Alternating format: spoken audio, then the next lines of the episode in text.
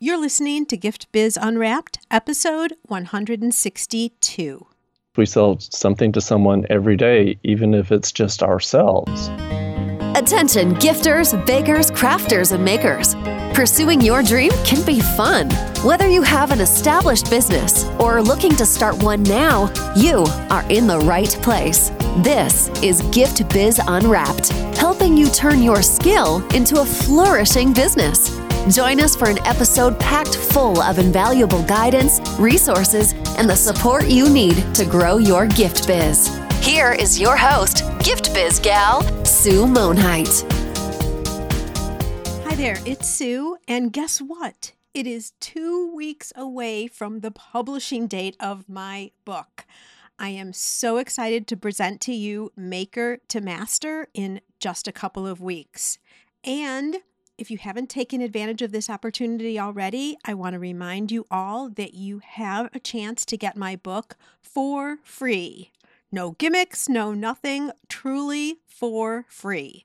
If you're interested in being on the list to find out how you can do that, go over to giftbizunwrapped.com forward slash free book. Now, let's get on to the show. Today, I have the pleasure of introducing you to Bob Hurley of Hurley 45. Bob's company helps businesses grow their sales through major retailers. Do you have a vision of seeing your product on the shelves in one of the big brand stores? Maybe even a box store.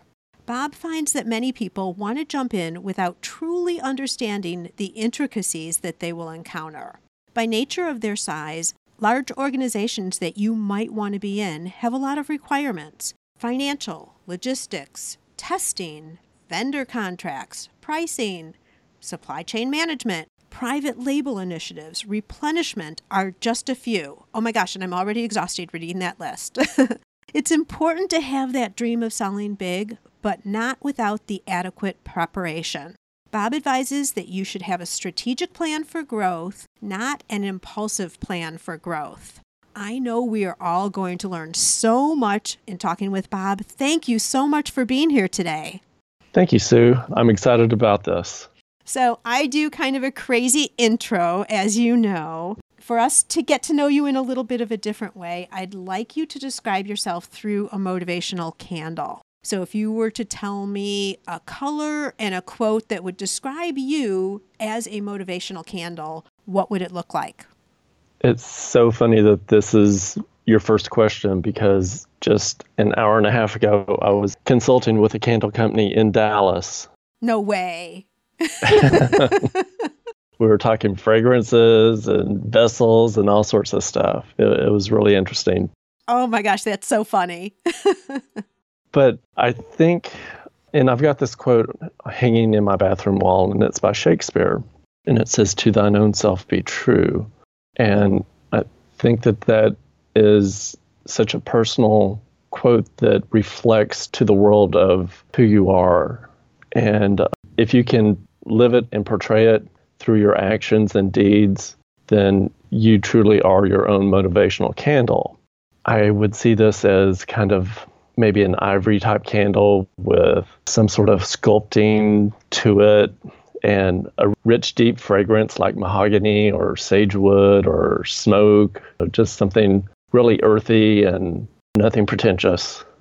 That would be a candle I would want there, Bob. That's good. I like that. and your quote, to thine own self be true. I think a lot of people these days are getting themselves all confused because of what we're seeing on social media everyone's presenting that their life and their business is all perfect and they've got everything together. Right. And when you dig down, you see that that's so far from the truth. So just to be genuine and be, like you said, to thine own self be true gives you some sanity that not everyone's perfect. It's just be truthful, be who you are. Exactly and enjoy the fun of the ups and downs and twists and turns that life takes you. Yeah, it can be hard when you're in the middle of it. I think it's a perspective, though. Exactly. Well, you and I have known each other, I don't know, when did we meet? Five years ago? Something like that? Maybe more? I really don't even remember. But I don't know that I know your whole backstory. So bring me and the guests up to speed and tell me also something I don't know, something well, the fun part is I just took a beekeeping school class two weeks ago in Central Texas. So I'm wanting to learn how to start my own beehives. I have no idea why, but it just sounds like it's good for the planet, good for everybody involved, and it's almost relaxing. It's that one thing where you can unplug and just do. So, do you have one of those suits yet that I see on TV? Not yet, although I have suited up and I did not get stung. So, I'm batting 100 right now. Oh boy, this is going to be a conversation we are going to continue. I got to see how this goes. oh my gosh. All right, so let's talk about your business too. How did all this come about, Hurley 45? I started right out of high school in retail, as most everyone does. I started with Sears back in the early 80s, and that was back when Sears had the slogan satisfaction guaranteed or your money back. And they had tremendous, wonderful people working there. Customer service was job one. One of my favorite quotes that was hanging in the buying office that I worked in was at Sears, we sell something to someone every day, even if it's just ourselves. And I've carried that with me for 30 plus years now. And we're all in sales. Sometimes we sell products, sometimes we just sell who we are. And I think that kind of goes back to my quote, thine own self be true. At Sears, I started as a district buyer or replenisher. And then as Sears started to organize and push everything to Chicago, they closed down the district offices. So I went to the regional buying office and bought products for the stores tires, candy, sporting goods. It was such a great experience. I stayed with Sears through the late 90s, there 15 plus years. Sears had really taken some changes and some drastic turns trying to stay relevant and they were no longer the company that I identified with. So I left Sears. I went to work for a temp agency. And the very first assignment they sent me was to work for a sales rep agency here in the Dallas Fort Worth area. And Randy Putnam and Associates was an amazing experience for me. I took everything that I had learned from Sears on the retail side and applied it to manufacturers on how to sell their product to the retailers. And that was such an incredible building for me that I was with Randy and his team for 15 years. And in 2010, I stepped out on my own and started working with companies in Asia. I worked with companies in China and Mexico and worked with domestic manufacturers and designers. And now I'm working with companies out of Europe so I'm really helping companies throughout the world try to identify their brand, their strengths, and pursue their goals of getting product placed in the various retailers. And so are you traveling internationally a lot now too? A little bit, yes. But you can do so much with Skype that we're on right now while we're recording. You can do so much. Exactly, yes. Technology has made this industry so much more efficient completely because you don't have to spend a day or two getting somewhere to see somebody every time you want to talk with them. Yes, and you no longer have to fax orders. oh my gosh, the fax. Yeah. oh my gosh, crazy. Well, I love the fact that you've worked both sides because you really can understand and be sympathetic from a retail end. Because also, some of our listeners have shops, they have gift shops, and they're looking to place products. So they're buying yes.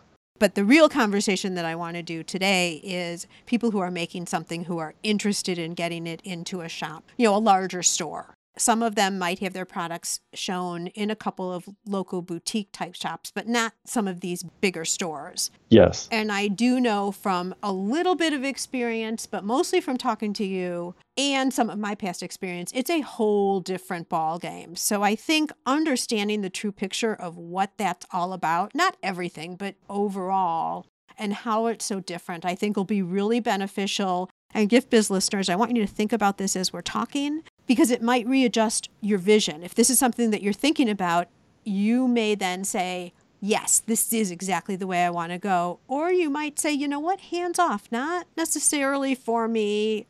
I might want to put it on the side, investigate it later, or it's not really what I want to do. So that's the kind of resolution I want to get to with all of this conversation, Bob. Yes.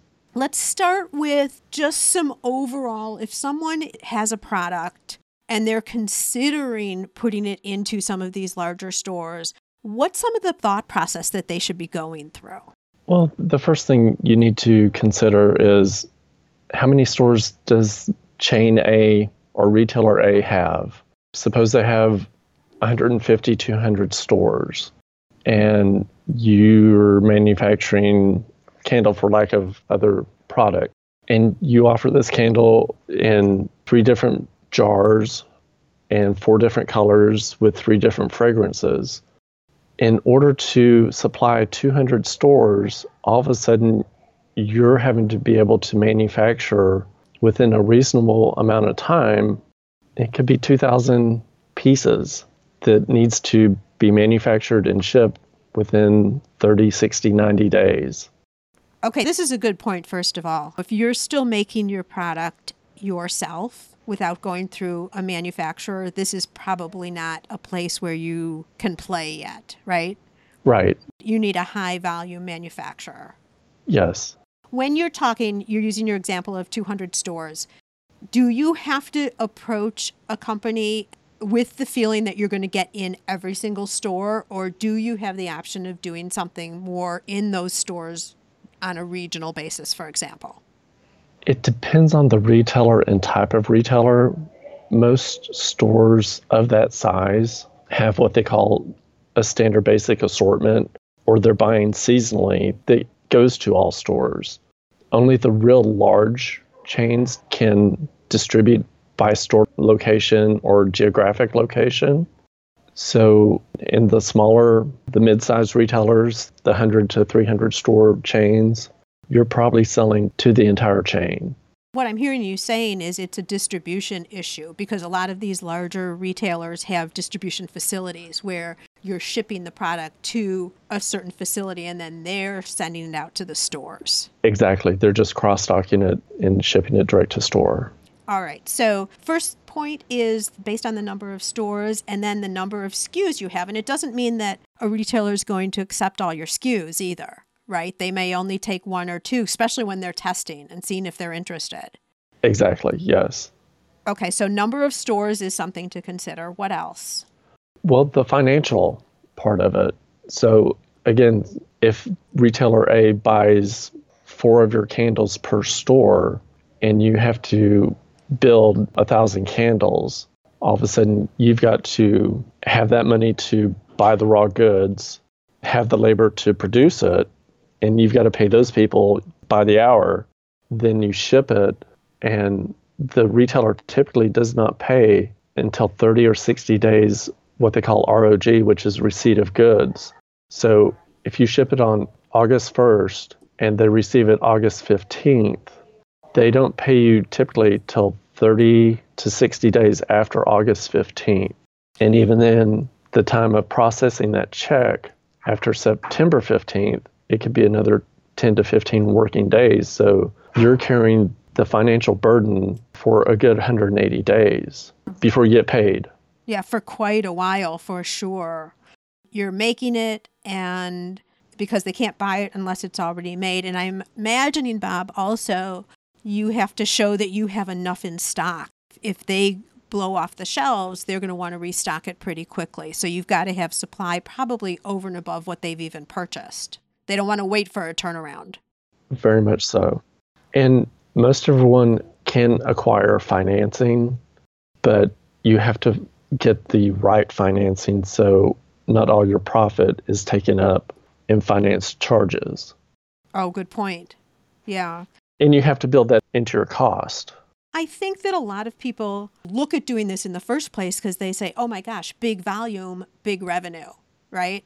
Yes. Talk a little bit about pricing of the product and what larger chains are requiring and, from my experience, demanding of what the right. prices should look like. What happens if you're selling a candle, let's say locally, for I don't know, $10 or something like that, and your cost is five. Let's just go with a traditional markup like that. What are these larger stores on average? I mean, everyone's different, I know, but what's a realistic idea of how the numbers would fall? Well, and again, you have to look at the perceived value. The price that the consumer is willing to pay at a boutique is they're willing to pay a little bit higher price than, say, at a Kohl's or Steinmart or Walmart or Michael's, whomever. So, like a candle that may sell for $20 at your local Hallmark store, the perceived value at a Michael's or somewhere else could be a good 20% less because it is a mass retailer. When you go to Walmart, you expect lower prices. Right. So let's say, let's use your 20 example. They would be looking at selling that at what? 15, 16, 20% think? You know, 14 to $16. Okay, so 14 to $16. And then half of that is what they will pay you for it, probably? No. If you can get a 50% margin out of them, you've got an incredible product. Oh, so what are we looking at here? See you guys? This is the stuff we need to know. A lot of retailers are looking for minimum 55% margin all the way up to and don't scream when I say this is 75 to 78% margin. Again, it depends on the product category. When you step into a retailer, 9 times out of 10, let's throw Michaels out for example, an item that sells for 19.99 most everybody knows that Michaels has a 40% off coupon. So if that item's not on sale, that consumer is going to use that 40% off coupon. And boom, right there, they're paying $12 for it. Right. So if Michael's cost on that item was $10, then all of a sudden they're only making $2 per item. So their margin expectations is much greater because they have these the advertising expenses. They're having to put items on sale in order to get the consumer into the stores where your local boutique isn't having to do that. And if they are putting it on sale, they're marking it off 20% and they're still making a decent margin. Right. Because, again, using this example, at a retailer, let's say a candle for $20, you've probably wholesaled it to them for 10. I'm just using just general standards here, right? Exactly. And so you're not supplying as much, they're not buying as much or selling as much, but your margin on those could be so much greater than being in these big chain stores. So it's really something to think about. I'll turn that back around then, Bob. Why would anybody want to do that?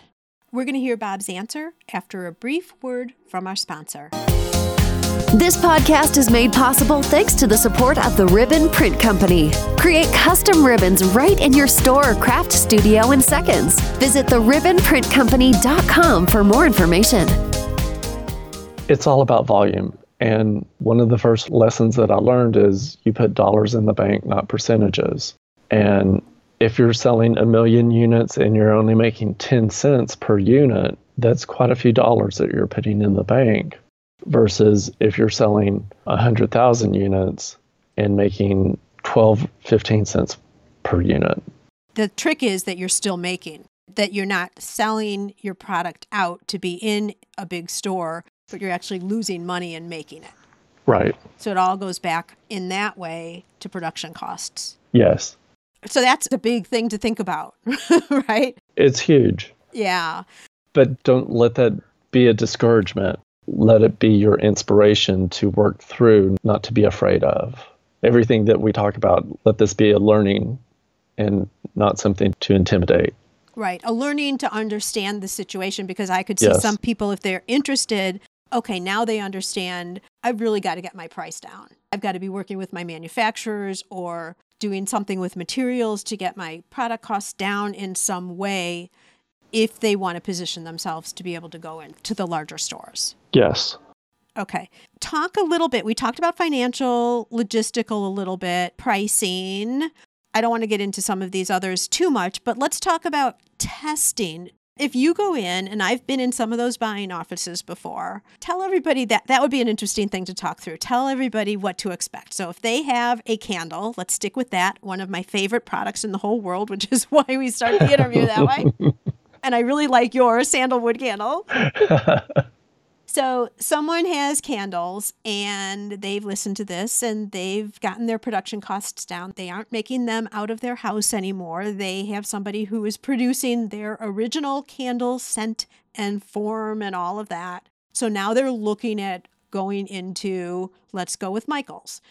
What are the steps that they take? How does it happen from, okay, I have this idea, I've heard this, I think I'm prepared because Bob told me what to do uh-huh. initially. What happens next? Okay, so in respect to testing, everyone can remember 20 years ago when candles would have lead wick with cotton fiber around it. And no one wants to burn lead and be exposed to lead fumes and all that. So, Consumer Product Safety Administration has stepped in. California has been so instrumental in protecting the consumer from inadequate product. Like on a candle, one thing they test is burn time to make sure that what you say your burn time is is going to be what the consumer can expect. They inspect to make sure that the glass is not going to break while it's being burned, that it is heat appropriate to the flame, the contents of your wax, the quality of your wick. There's so many things. They even look at how it's labeled to make sure that there's no misleading information whether it's toys or pillowcases or clothing or jewelry, there's always testing for lead and things like that. When you work with a retailer that is in multiple states, that has multiple locations, 200 plus more locations, their liability for putting in a bad product that can harm someone, it's incredible. Oh, it's huge. I can only imagine. Like, I think of the old Tylenol scares or some of the baby car seat safety issues there have been. Because mm-hmm. it's not the worst part is if someone gets injured, but then it's the reputation for the whole chain, the whole name. Exactly. Yes. Yeah. So do you go in having all of your documentation that all everything's been tested? You try and cover that as much as you can before you see them. It's best to be able to qualify what you're claiming on your product is indeed true and not harmful. Okay, so that's what all the testing is about. Yes. Okay, so let's pretend like we're in a buyer's office. Okay, we've got our candles now, and we're going to be sitting down and meeting with a buyer. How do those meetings go? It's the very first one. It's all introductory, it's conversational. A lot of people like to have a very show their catalog and things like that. It depends upon the buyer, but you definitely want to tell them who you are, how long you've been in business, your vision. One thing that buyers are now asking is what is your social media impact? How are you able to help drive consumers into the stores to help sell your product? That's always one question. So you have to have a Facebook, Instagram, Pinterest, Etsy statement. And so they're going to want to know the number of followers even though we all know that that doesn't necessarily mean anything, but they want to know. They do. They want to know again about your supply chain. Can you indeed, if I provide you with an initial order and a reorder every 30 days, that you can fulfill it? They want to know about your design capabilities. Are you just a one hit wonder or are you constantly reworking and redesigning your product to stay relevant for the next season? Oh, yeah, because I'm sure they have a lot of people coming to them. And once you're an approved vendor, I'm sure that's a process of getting through all of that, reviewing the testing and everything. So they'd rather work with fewer people, I would think, that they can continue doing business with bringing in new products than replacing you because you didn't have an Easter line, let's say. exactly. And it's all about that partnership everyone wants to have that vendor partner that they can go to and say, okay, here's the project for now. How can you enact it and, and roll it out? What about private labeling? Private labeling is becoming so there can be a lack of product differentiation almost in the world of sourcing and visibility to product. The world almost seems flat. And what I mean by that is every retailer is watching Pinterest. So if you've got 200,000 followers on your Pinterest page, odds are the retailers are looking at what you're doing, as well as your competitors and everybody else. So manufacturers are looking at it. It has amazing visibility beyond what you're taking into consideration. So when I go on a sourcing trip, like to the Canton Fair in China, I can go from one showroom to the next to the next to the next and see almost virtually the same product in every showroom. You know, everyone's following the same Pantone color trends. When Chevron hit four years ago, everyone had Chevron. So that's what I mean when the retail world can almost be flat when it comes to sourcing product because when one rolls out with it, everyone has it. From the same vendor. Even multiple vendors. I mean, oh my goodness. Oh, because everyone's producing something similar because they know it's a hit. Yes, exactly. So, what then about private label? Like, if someone's making candles, let's say Michael branded a candle that was their own. And I know, I think Michael's has a private ribbon brand, right? They have, I think, six different private labels, and Hobby Lobby has their own private label, and AC Moore. Is that something to get into as a designer? It is, although, like when you go to the grocery store, you can buy Green Giant green beans and they're $1.49. You can buy the signature brand private label and it's $1.29. So in private label, there is a little bit of a cost, less cost associated with it, unless, of course, it has the Neiman Marcus brand on it. But that's a whole other story there. Yeah, that's a whole different thing. but most every retailer does have a private label initiative. It's becoming so easy to source from overseas. And I'll take a product called Cricut. It's a die cutting machine that is used in the craft industry. A lot of our listeners know exactly what that is. So this is a perfect example. So all the retailers carry it and all the prices are pretty much controlled. You very seldom find it on sale less than a threshold price. But by a retailer being able to private label something, that gives them a product.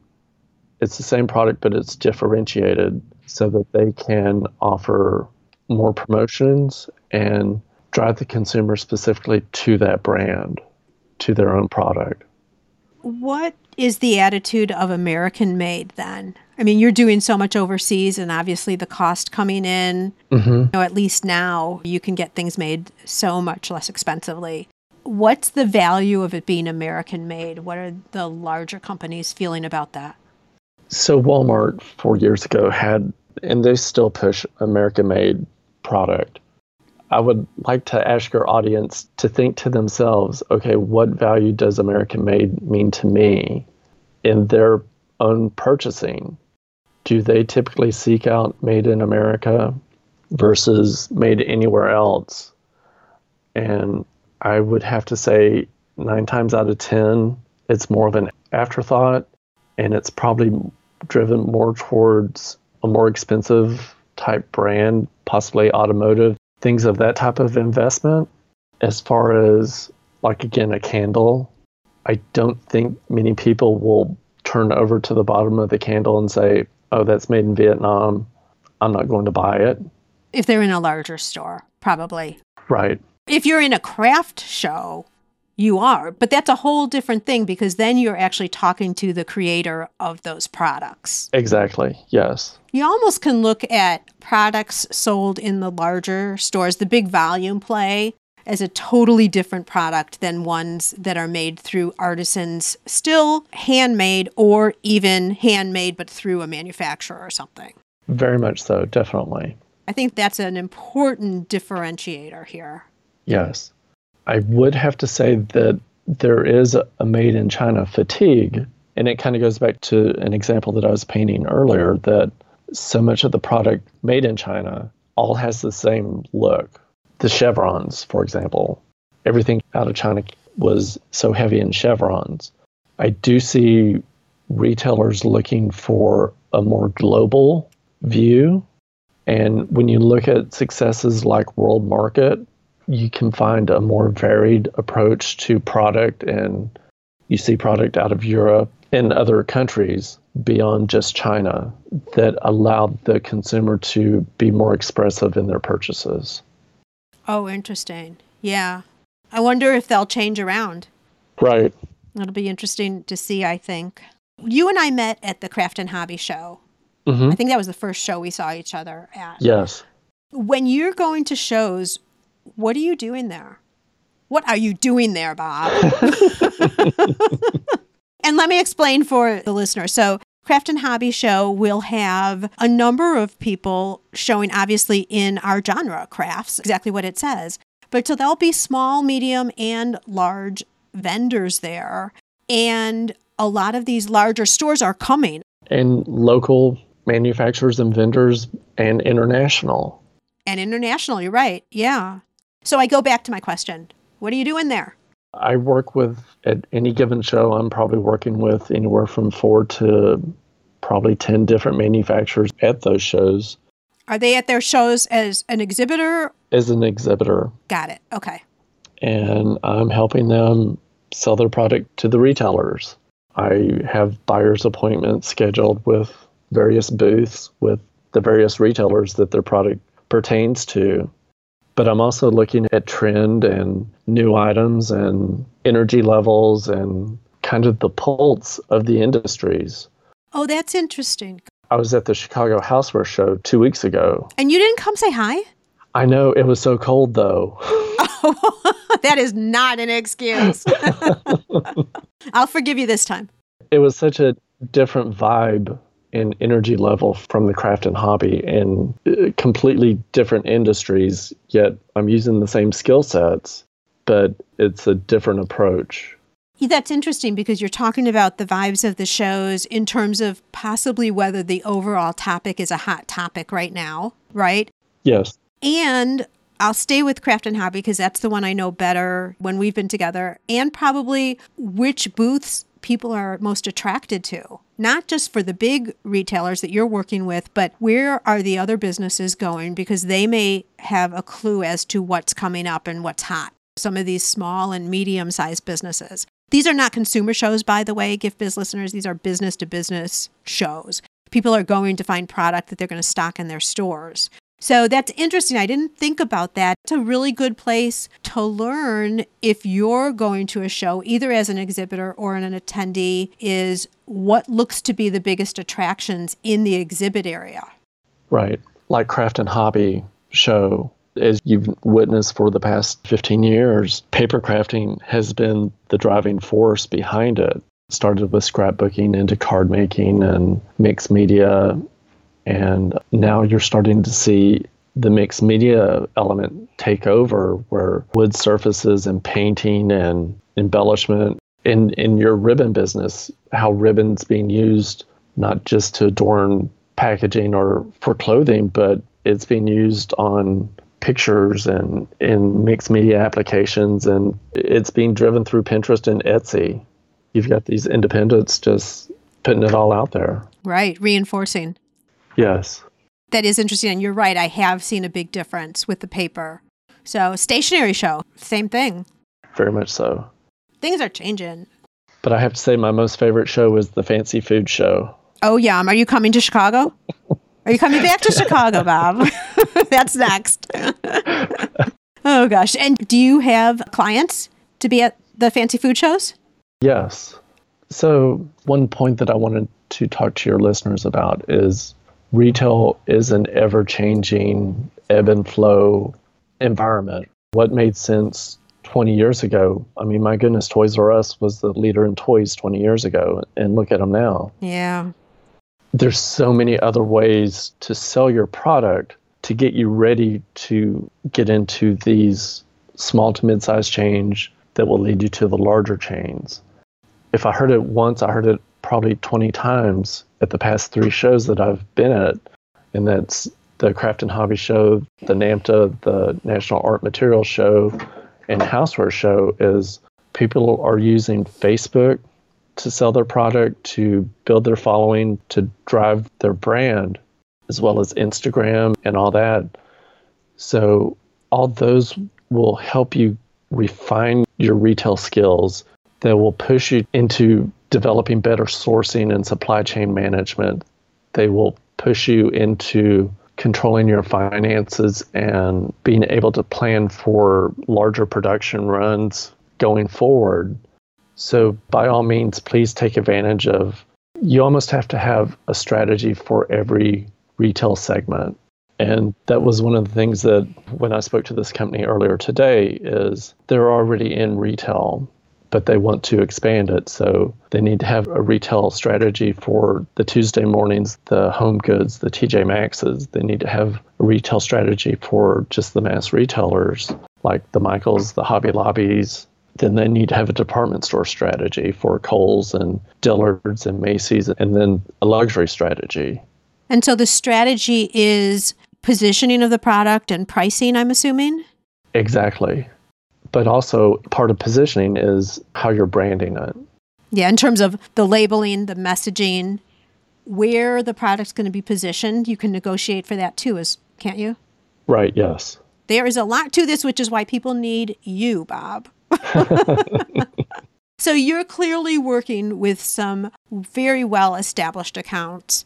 Some of our people who are listening are smaller yet, are there people like you for some of the smaller businesses who can help guide and consult someone along? Where would someone go if they want to know more? If you're in the craft and hobby business, the CHA organization. So the membership. Yes, definitely. Small Business Administration does quite a bit of great consulting, and a lot of what they offer is free. Partner with your best customer, and through their own network, they can get you in touch with other consultants that can help you build your business. And so, how else? I mean, one of the things that we talked about in terms of understanding all of this, well, we've talked about two now. We've talked about watching the trends, watching what's popular, so that you have a product that someone would be interested in in the first place. So, you can do that online, you can do that in shows. And then for added learning, what we've just talked about, go to the organizations of your industry, such as CH. I keep still calling it CHA, even though it's called AFCI. AFCI yeah. now. Gift Biz listeners, I'll link to this in the show notes. And the Small Business Association, too, I'll link in. Are there any other things that you could think of that you would suggest in terms of getting information specifically on this? Are there any books about this or something else that you can think of off the top of your head, Bob, that you would suggest? All the books that I refer to are just basically general sales books, so it really wouldn't necessarily apply I would have to say that there's got to be some books out there. If not, then I need to get busy with my pen and pencil and putting something down. Yeah, you do. there may be something open right there for you. Right. well, you would deserve that because you've given us so much great information. That way, if that was the idea that was founded here, that would be really good. Yes. How about that? now, Bob, I would like to offer you to Dare to Dream. I'd like to present you with a virtual gift it might even be a candle, I don't know. But it's a magical box containing unlimited possibilities for your future. So, this is your dream or your goal of almost unreachable heights that you would wish to obtain. Please accept this gift and open it in our presence. What is inside your box? So, this is one of my most favorite questions that you could ask of me. Being in sales and consulting, I tend to think of myself as a dreamer and I help companies on a regular basis enhance or brainstorm on new products and ideas and things. My goal would be to create my own brand. Oh, wow. My own product line and get it out to the retailers and do something that's unique and something that's not just a Me Too, not another Chevron to throw out. I've always been in product development I feel that this is the next stage in my progression. I was not expecting this, Bob, but I love it. I love it. Do you have some thoughts already? We're obviously not going to ask you what they are, but are you like, is your mind going? It's going. I've brought on two people that are going to help me, and you met them at the Craft and Hobby Show. Right. So there's an ulterior plan here. Yes, this has been a, a plan. Again, it's strategic. It's something that it's definitely a goal, and we've got our metrics and everything to make sure it all happens. And where there's a plan, there's a way. Does it have anything to do with bees? kind of in a way. Oh, Oh, honey. Yep, we're, we're looking at some natural product. Yes. Oh, that's got my mind spinning now. That is so exciting, Bob. I loved hearing that. And really, with your experience of knowing both sides of this business and what it entails to actually create and manufacture and then be able to sell product in mass, you've got all the knowledge behind you. I sure hope so. well, thank you so much. very exciting. Very, very exciting. Well, behalf on myself and the listeners, we wish you so much luck with that. And we're going to be following you all about that. That's for sure. I've truly enjoyed this, Sue. This has been probably the highlight of the year for me. So thank you so much for including me on this. You are so sweet. Thank you. Well, I was thrilled. We talked about doing this back in January when we were talking yes. about the show because I'd been mentioning, you know, a lot of people have asked about wholesale and getting into these larger chains. And I knew exactly who would have the goods, and you have delivered them here today, Bob. So thank you so, so much for joining me. It is my pleasure completely. Have a good day. You too. Well, this was definitely a treat hearing everything from Bob about how to expand our products into an entirely different arena if we so choose. It's also your lucky day because I'm going to give you a little peek into next week's show, and it is going to be entirely different than what you would have expected in the past as I've been talking about for a while now, my book is coming out in just a couple of weeks. And next week's show, I'm going to read from that book. I'm going to give you the introduction and then a couple of chapters from the book. I cannot wait to share it with you, and that's all up next week on Gift Biz Unwrapped. I'll see you there. This episode is all wrapped up, but fortunately, your Gift Biz journey continues. Are you eager to learn more? Our Gift Biz Gal has a free download just for you. Head over to giftbizunwrapped.com slash 12 steps to get your copy of the 12 steps to starting a profitable gift biz. Don't delay. Head over to giftbizunwrapped.com slash 12 steps today. And until next time, happy business crafting.